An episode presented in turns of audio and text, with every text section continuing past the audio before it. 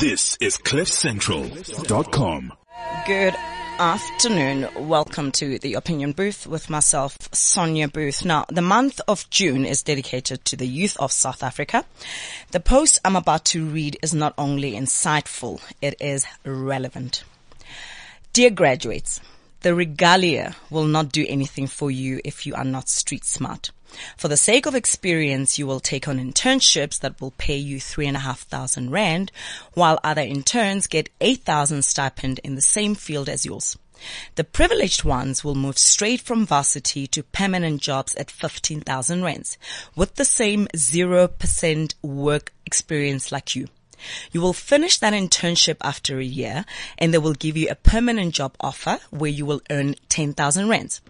After one year, they will give you a 10% increase and your salary will sit at 11,000. In that 11,000, there's rent, transport money, food, and black tax back at home. You will get another job and they will give you 16,000 rands if you have more than three years of experience. Three months into the new job, you will buy a car. You will wake up at 5 a.m. and get home after 7 p.m. every day. You will see nothing wrong with this because you are educated, exclamation marks. And that's how educated people do it. Your street smart friends who have flexible careers will visit you at work because if it's not yet 5 p.m., you are not allowed to leave, even when there's no work. You will be focused on your career and you will not want to hear anything about starting a side hustle because you are educated, exclamation marks. Your excuses will be, I don't know how to sell or I don't have time. At that time, you are struggling financially. Debit orders are busy with your salary. You won't see a side hustle as a way out. You will see another job as a way out. Companies will take advantage of you, overwork you, and underpay you because you are not street smart to beat them at their own game. You will work for horrible bosses who don't understand the importance of family time, and you will always be forced to choose work over your loved ones. You will win employee of the month and you will get stupid vouchers as a reward. You will go back to school and study endlessly, all in the name of I want a better life and chase promotions at work. You will get your five or 10 year certificate of service with an incentive that will only get you a weekend in Durban. You will buy your house in your 30s just after paying off your car and commit yourself to a 20 year debt. And you will not want a house in the township or a starter pack house that you can actually afford to pay faster. You will go straight to the burbs because you are educated. Exclamation marks. You will feel the punch of rates and taxes and learn a new bad habit of buying grocery, petrol and data with a credit card. After paying off this one house for 20 years, you will be in your 50s. At 55, you will retire. First thing you will do with your retirement money is clear your debts. Then travel a little since you never had the money to travel in your working days. With the remainder of your retirement money, you will now want to start a business after spending 30 years in corporate. Street smart people will never spend 30 years in corporate, no matter how much they got paid. At 55, when that business fails, it's game over for you. If you are street smart and decide to start a business in your 20s or 30s, you will have time to fail as many times as possible until you get it right. At 55, you will get a heart attack if a business started with retirement money fails. Having the I'm educated attitude will leave you broke, struggling and in debt. Street smart people will make more money than you and progress faster in life because they do not have the I am educated pride. They are open to selling stuff from the boot of their cars and they are open to any job or business no matter how undignified it may be viewed by society. They do not suffer from what will people say, abantu bazotini. What's the point of having a dignified job title when your bank account is shameful and on overdrive? What's the point of being educated if you are going to achieve your goals with personal loans? Graduates, don't let your qualifications prison you. Be open to anything until you find your big break. In most cases, your big break is not even related to your qualification. Don't let your qualifications stereotype you into thinking that there's only one, way out to make it in life. Regards, your big sister. Wow. Lerato Tabi, Yes. welcome to the opinion booth. Thank you so much for having me. How, were you typing this w- on your phone or was it on your laptop? Because that It took was- me four minutes to read. It was on my phone. What motivated that? So I wanted to write a different post because it was um, during the graduation season. Everybody was graduating during that time. So I wanted to write a post that is going to appeal to the people who've just graduated. And I wanted, as a gra- I, I have moved, I, I passed that journey. You know, I wanted to tap and make them understand that, guys, yes, you've got your your regalias and your certificates. Here they are, but the reality of the outside world looks like this. This is how it looks like. And you, you're gonna need to make a choice from now on if this is the direction that you'll be taking or you'll, you'll try and figure something out that is not even related to that qualification and see if it will work or not. So that was the whole point of me writing that post. It was shared more than 5,000 times. I know. it generated over 7,000 reactions. Yep. And had an engagement of over 1,400 comments. Mm-hmm. Did you read all 1,400 comments? So for the first two days I did and I responded, but after two days I was like, um, you know, it's getting out of hand. It's too much. And a lot of people were sharing the same sentiments. These are the realities that people know. These are the realities that older people have gone through. And I got a lot of inboxes from people saying, and this is my life. And that was a, because I knew this. I mean, HR, I know how these trends work.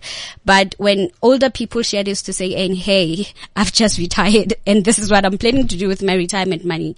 And I, I, I never thought of starting a business when I was younger. And right now with my retirement money, that's the option that I'm having.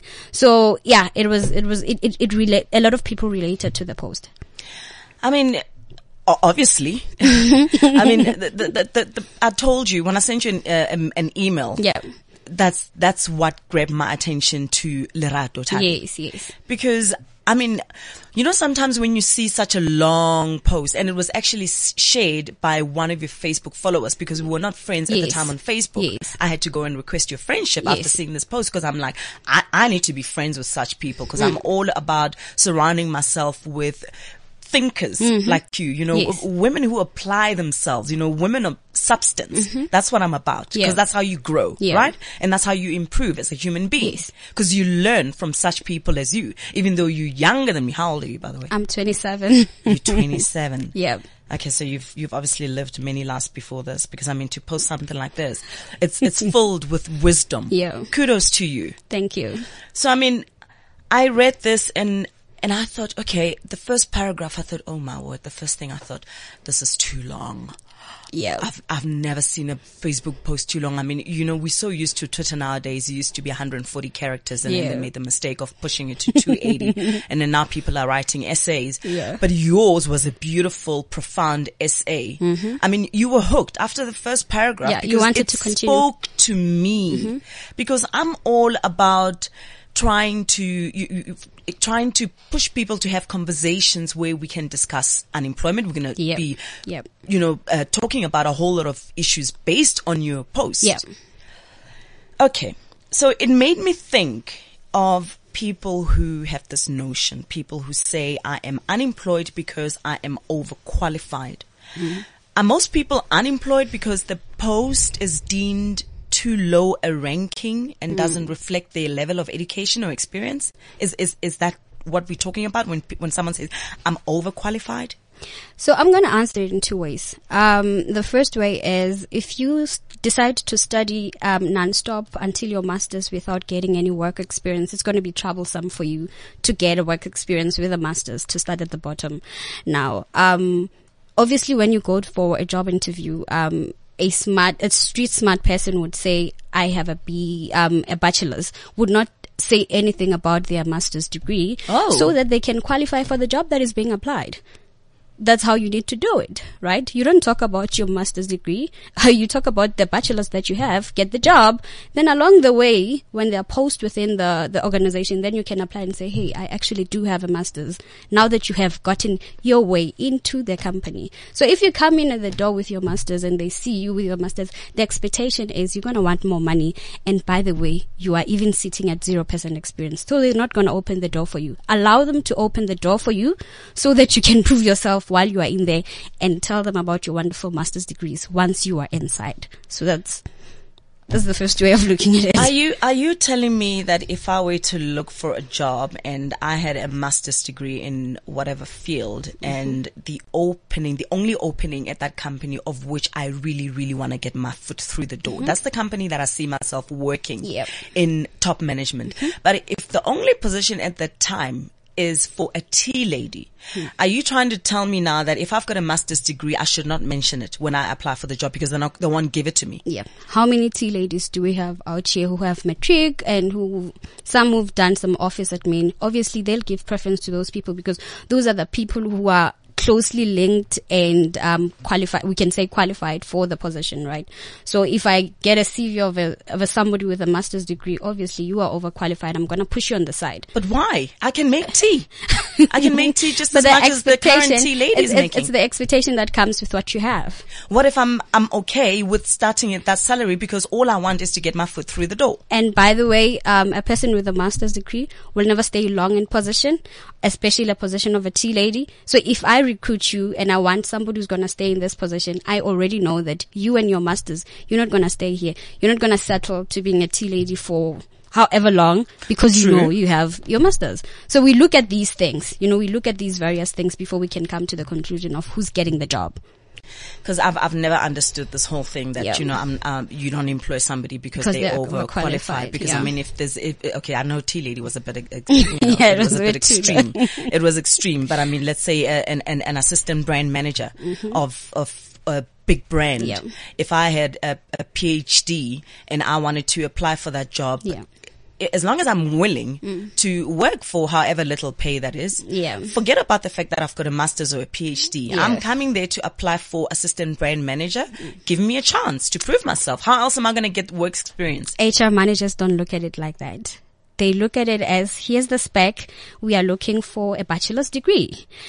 Here are 10 CVs. Do these people have bachelor's degrees? I'm giving you more qualifications. I know. You, you only want a, a, a, a, a, a BCom. I know. I'm, I'm giving you a PhD. What's your problem? My problem is in the long run, and, and you may be okay with a starting salary because you were unemployed, you are coming into this job, but it's not realistic when we look at it as HR people that we're going to settle for a job that less. So I always advise people before you study endlessly, make sure that you collect your experience. You can study and work at the same time, but never make the mistake of studying until masters without having worked. So that one, um, it's just shooting yourself in the foot. That is a revelation because I've never, I mean, I, we know of people who make up things on their CV, Yeah. right? I Yeah. mean, hmm. a lot of them in parliament, but yeah, I'm not about, I'm not about that today, but um, I was just saying that a lot of people make up their CVs to make themselves look more qualified. Yeah. Here is an HR practitioner, somebody who's as highly qualified as you. Mm-hmm. It's your field of expertise and you giving advice to whoever is listening that if you have a master's degree, don't include it in your CV. Is that what you're saying? Yeah, I'm saying omit. That's what I'm saying.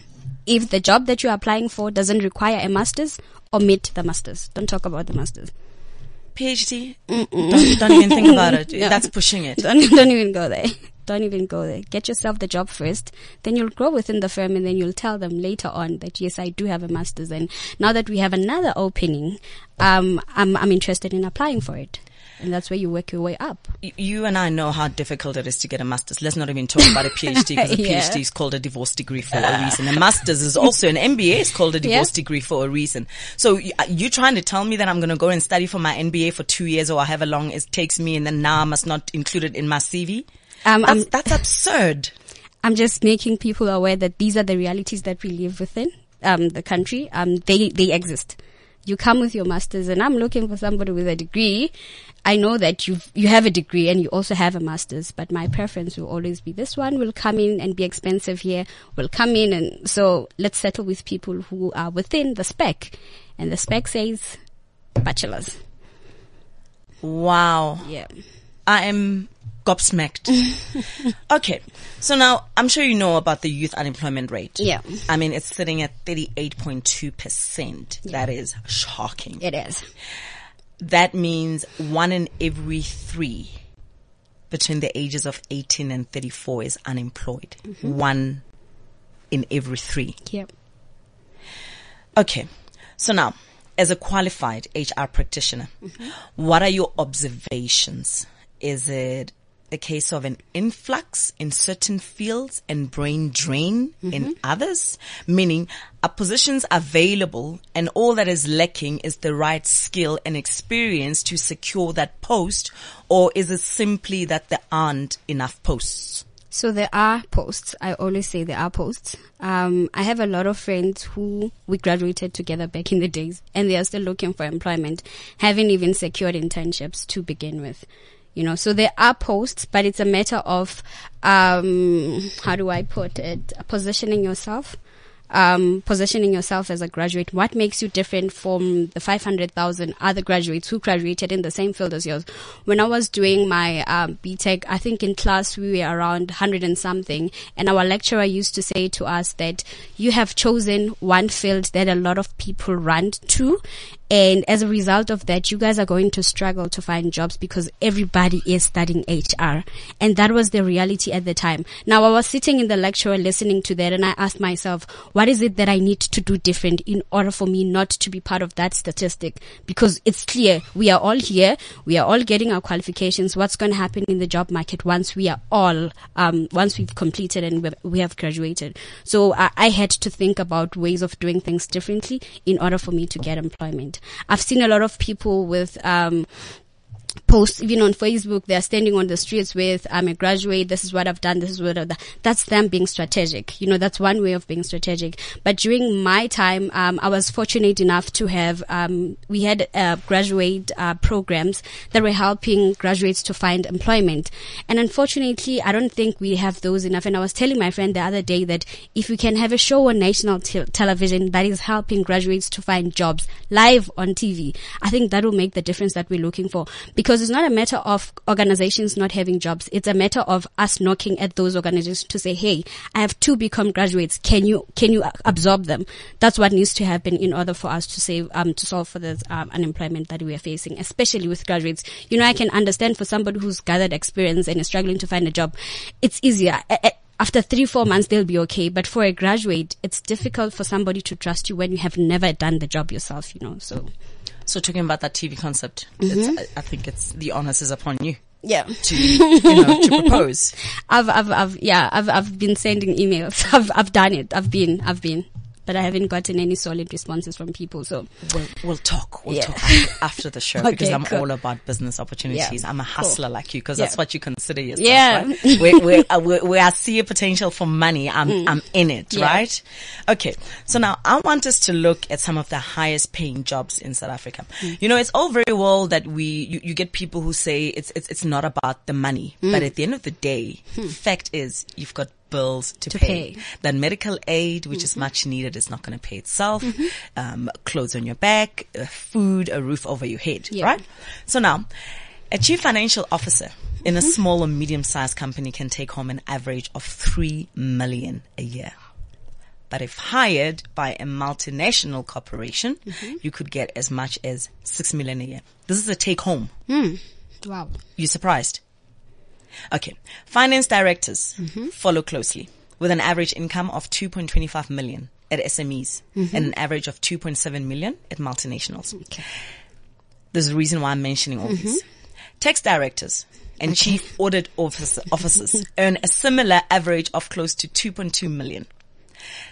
Salaries in the finance sector don't surprise me Yeah, at all. good. I mean, we, I mean, the assumption is that you work with money, Yes. therefore you should be making money. You know, I'm, I'm expecting a person who works, works at, uh, the Mint, uh, company to be making good money. Yeah, I'm working yeah. with money after Yes. all. You know, it's, it's, it's enticement for, for somebody to be working with money and figures and for them not to be getting, you know, a fair share Yeah. of whatever it is that they're counting or if they're printing money, you expect them to make good money. Yeah. That's the assumption. But now for me, supply chain, logistics Mm-hmm. and procurements. When you look at that, I was absolutely, I'm, I'm not going to lie. I was surprised when I looked at these figures at the survey yesterday that I had to read in order to prepare for the show. Yeah. So a vice president of procurement brings home an average of 2.1 million a year and 2.4 million for a vice president of supply chain. Okay. And a supply chain or logistics director can earn as much as 2.4 million annually with an average of 2 million. I see you shocked. Well, I am. So now the finance sectors are the most rewarding, but mm-hmm. you are in the right field. And I'm glad you mentioned earlier that there's an influx of students who are wanting to study HR. Mm-hmm. But I think what I'm about to read, the figures I'm about to read, I think give me an, an inclination uh, as to why there's such an influx in that particular field. Field. But um, you need to en- enlighten me on that because I'm very curious as to Yeah. why such a high number, right? So now a chief HR officer takes home an average of 2.9 million. Are you surprised? no. That's a lot of money. I'm not complaining if you were to give it to me, obviously, as a salary. But how long does it take you to get to chief? We're going to get to that. Yeah. And then an HR director and a head of HR earn 1.8 million and 1.6 million respectively. Mm-hmm. Okay. Yeah, no, this is my field. I'm aware of the figures. Okay. yeah. You, you, you were saying how long does it take for you to get there? Yeah. So enlighten us. That's that's what, the- what, what, that's- what will it take for me to earn 2.9 million? To be a um, chief, HR officer 15 years. from graduation Yeah. 15 years consistently working. 15 years. and studying as well to better yes, my because um, they wouldn't want somebody with a bachelor's at that level. They would want you to have a master's. Yeah. That's another thing. Okay. So it's not only the amount of money that you're going to be paying Yeah. Mm-hmm. towards your studies to eventually qualify with your master's degree, but it's also time away from family. Yeah. A, a social life that now doesn't exist. The sacrifices that you have to make. Definitely. So people seeing these figures, they should not just think that it's, It's it's, going to be easy, plain sailing. Um, I know I'm going to end up with 2.9 For million. everybody who is at the um, chief HR manager position or who's having a senior position, they started somewhere and their journey, if you can ask them, more than 10 years, all of them, to be in that role. And it also requires a lot of studying to get there. Sure. Okay. So you were you were about to tell me about why most of you are going to study HR, or why a lot of students are going towards HR. Surely, Yeah. surely there should be a limit at the varsity with the application forms to say no. We we've got enough HR applicants. Here's the funny story. Um, when I applied um, to study, I my first option was not HR. Um, my first option was serial engineering, and then my second option was HR. So after I got my results, my matric results, I was short of two points, I think. So I I had to do a bridging course for six months. And I didn't believe in that bridging course because I felt that everything was fine apart from my mathematics. My science was good. E- All my marks were, I had so many distinctions, but my mathematics was around 60%. So they needed me to do a bridging course for six months. And I didn't want to do that bridging course because for me, that looked like failure. Like, how can I do a bridging course for six months there? And after six months, I'm going to start the course. So I was like, no, I'll move to my second option. So this is the reality that a lot of graduates, um, a lot of matriculants are facing. You go for your first option and then after your final results, the marks come out and you're like, you're short of one point or two points, then you need to do. And a lot of us don't have, um, I couldn't do a bridging course for six months because that was not part of my uh, tuition. I had a specific amount for my tuition. That six months was not allo- allocated to that tuition. So I wasn't going to be able to afford six months to, to do a bridging course first before I do the actual course. So I went for HR because of that. And a lot of, and a lot of people are going for HR as a second option because the first option didn't work out. So that's why. Aha. So something needs to be done there. Yes. Because now you, you, you, you've already mentioned the fact that you did not want to do a bridging course because you were worried about people's opinions. Because what are people now going to say? If you doing, if they see you doing a bridging course, then it means they would have known that your marks were not high enough in one of the subjects for you to qualify for your first option. Is that what you were worried so, about? No, for me, it was not. A, it, it was not a matter of what people are going to say. It was a matter of I do not have the means, not the time for me to do the six months bridging I course. see. You need to pay for the um for the, for that um bridging course Of first course. before you start the actual course. Yeah. So I was going to be behind with six months of tuition, six months of my my time. So I was like, no, let's go straight to the course that's available, and it was HR. Then I went and I finished in record time, which is what I wanted because I knew I didn't have the luxury of you know fooling around varsity. I'm here to get my qualification and move out. So did it um, record time, and I moved out. That was it. Okay. So now we're going to look at the top 10 lowest paying jobs in South Africa. Any idea who earns the, who earns the least? Have some ideas, but let's hear the list. No, I want you to tell me the least The least. paying Well, people in, in, who in South Africa. Wait, are we are we considering everybody who's gone to varsity or just generally? Just generally. generally. Okay. Hmm. So we'll start for the uh, we'll start at the cleaners. Obviously, Okay. the next rank will be the reception admin. So your, your least That's my list. would be the cleaner. And my perspective of this is coming from corporate. I'm looking at it from a corporate perspective. I have no other view of other sectors. I've, I've been in corporate. So in corporate, the least paid is the cleaner, followed by the reception slash office, um, office administrators, then executive assistants, and then the ranks will go up as you go. Okay. This is general, just looking at the entire mm. working Okay. population. Yeah. So security guards are the least paid. Yep. At a starting salary of 1,800. The most getting 2,000. Security, with the emphasis being on security, hmm. right? Taxi drivers are second hmm. least paid at 2,100 at the most.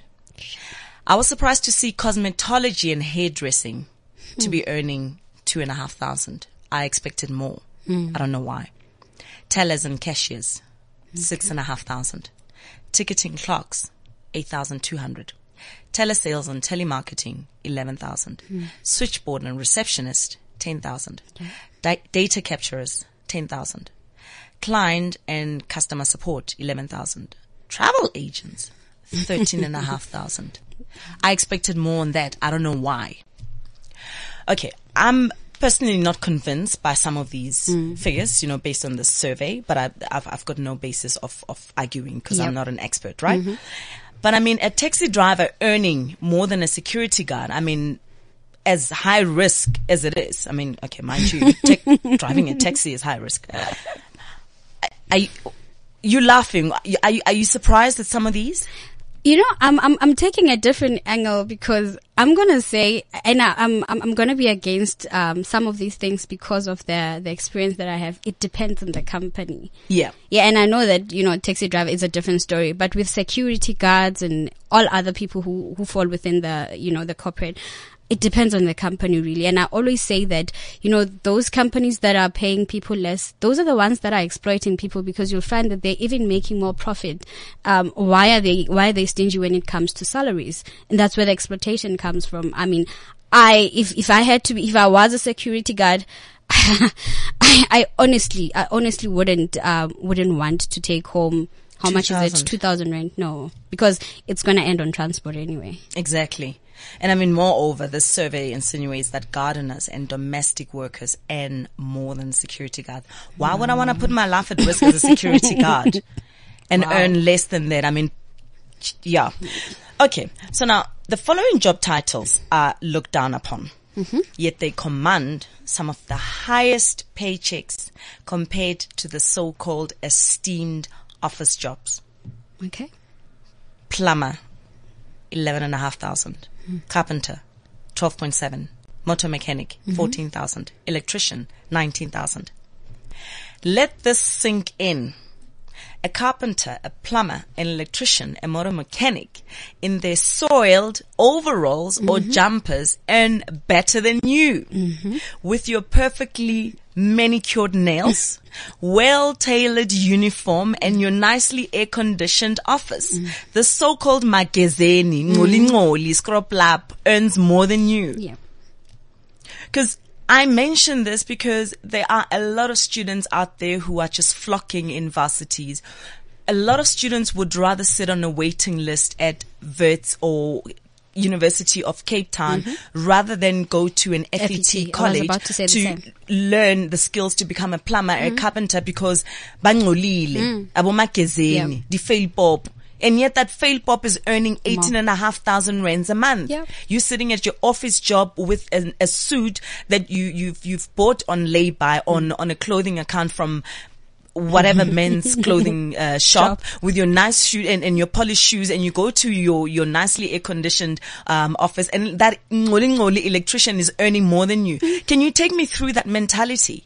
So um, I was about to say the same thing that the reason why we're having an influx in universities is because people think that there's only one way of making it in life and through a university. So they don't consider FET colleges as another option of them moving ahead in life. And the nice thing about FET colleges is that you get your qualification in whatever, and because it's it's it's you you know you work with your hands.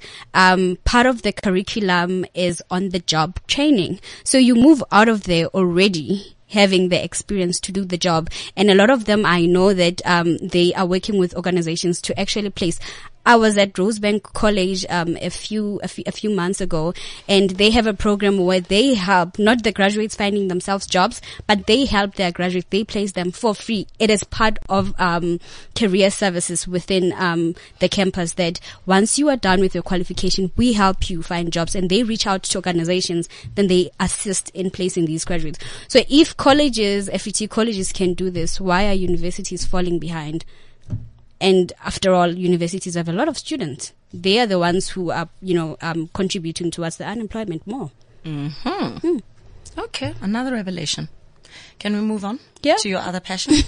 Yeah. so now you recently published your first book titled Happily Unmarried Daughters.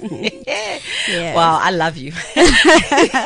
so it was launched on Youth Day. Yep. June 16th. Yep. Was that deliberate? Deliberate. Yes. Because I mean, is, is, is the message directed particularly at that age bracket? yeah. Tell me about Um, the title and tell me what, what was in, what was going through your head when you decided to start drafting the manuscript? Okay, cool. Um, I started drafting the manuscript back in 2015. Uh, and the reason behind this was I, by the way, I consider myself a very happy person. I'm happy with my life and I'm also single. So yes, and I've been single.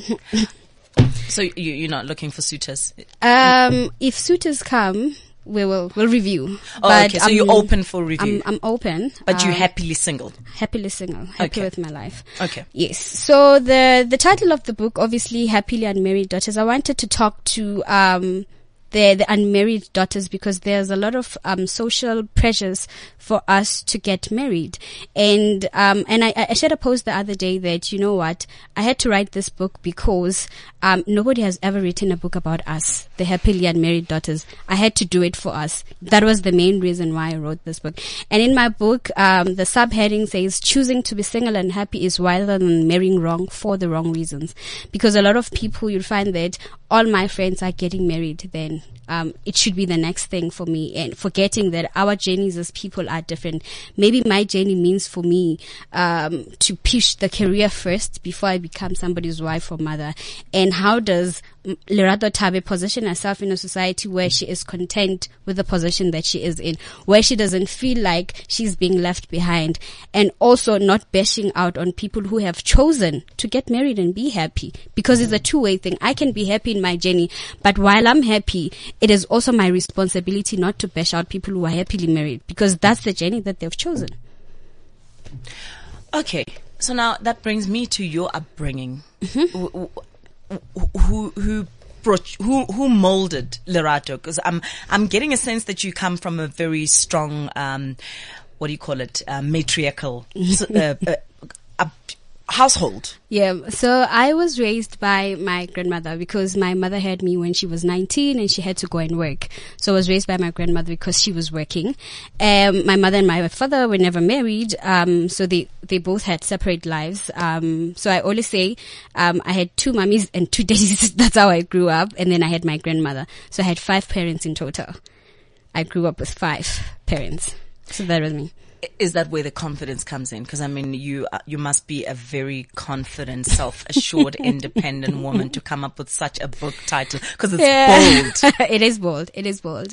Um, I, yeah, I, I I grew up. So my grandmother was um, she instilled confidence in me from a very young age, um, because you know, as a child growing up in households, I was I was raised by her, but I had a relationship with both my parents and their partners, so I could see life from my grandmother being a single parent to me right now and then I, I could also see life with my parents on their with their partners. So I had a perspective of two worlds of how single mothers do things and how people with partners do things. So I was raised from um from that persp- I I was raised um in that environment. Okay, I know you've got a what do you call it, a session um, in a couple of days. Don't don't mention the name of the bank because Okay. they, they, they don't pay us for for, for promoting their, Yes. their brands. But I, I I love what you are planning to do, the conversations that you are going to be having Mm. Yes. with uh, is it Kekezo? Yes, Oscar Ghetto, yes. So now you are doing, you, you are having this dialogue with a financial institution and that's going to be based around your book. What are Mm. Some of the lessons that you want that female reader? Let's, let's, let's say this is an 18 year old who is Mm. first year at university. W- what message do you want her to take away from your book? From my book. Yeah. So my book first, um, before you can, um, so I'm saying to people that um, I hope with this book, I hope to inspire, and I'm addressing the young girls, um, that age group, that I hope to inspire you with this book in whichever path that you have chosen. And it doesn't matter how that path looks like. It doesn't matter if that path looks like happily married with three kids. I love my husband. It doesn't matter if that path looks like working until 8 p.m. in the office and going home to have a glass of wine alone in your apartment. It doesn't matter. I just want people to be, to be happy with the choices that they have made and not feel the pressure to succumb to what other people have chosen. Because society puts a lot of pressure Yeah, it does. on us. Being married at a It particular age. It does. Yeah, it does.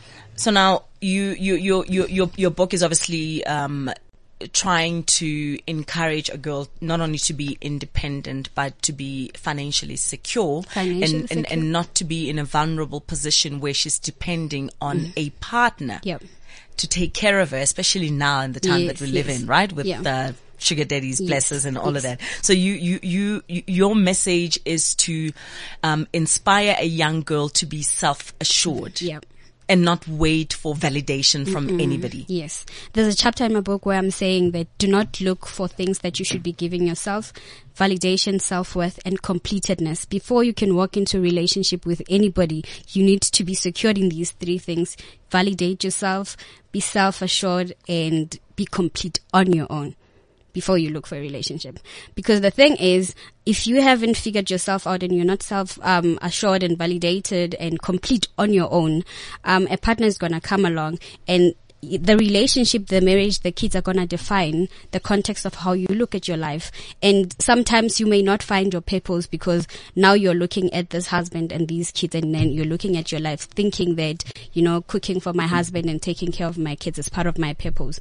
You might never find it. And you'll realize later when the kids have moved out and you know that actually, ah, what have I been doing in these past 20 years? I've been raising kids and then that's it. So I don't want people to lose themselves. Find yourself before you find your partner. And even in, and when you find yourself, even in marriage, you'll never lose yourself because you, you know, you know, this is, this is Sonia. This is me. This is how I do things. Even when I'm married, this is still Sonia.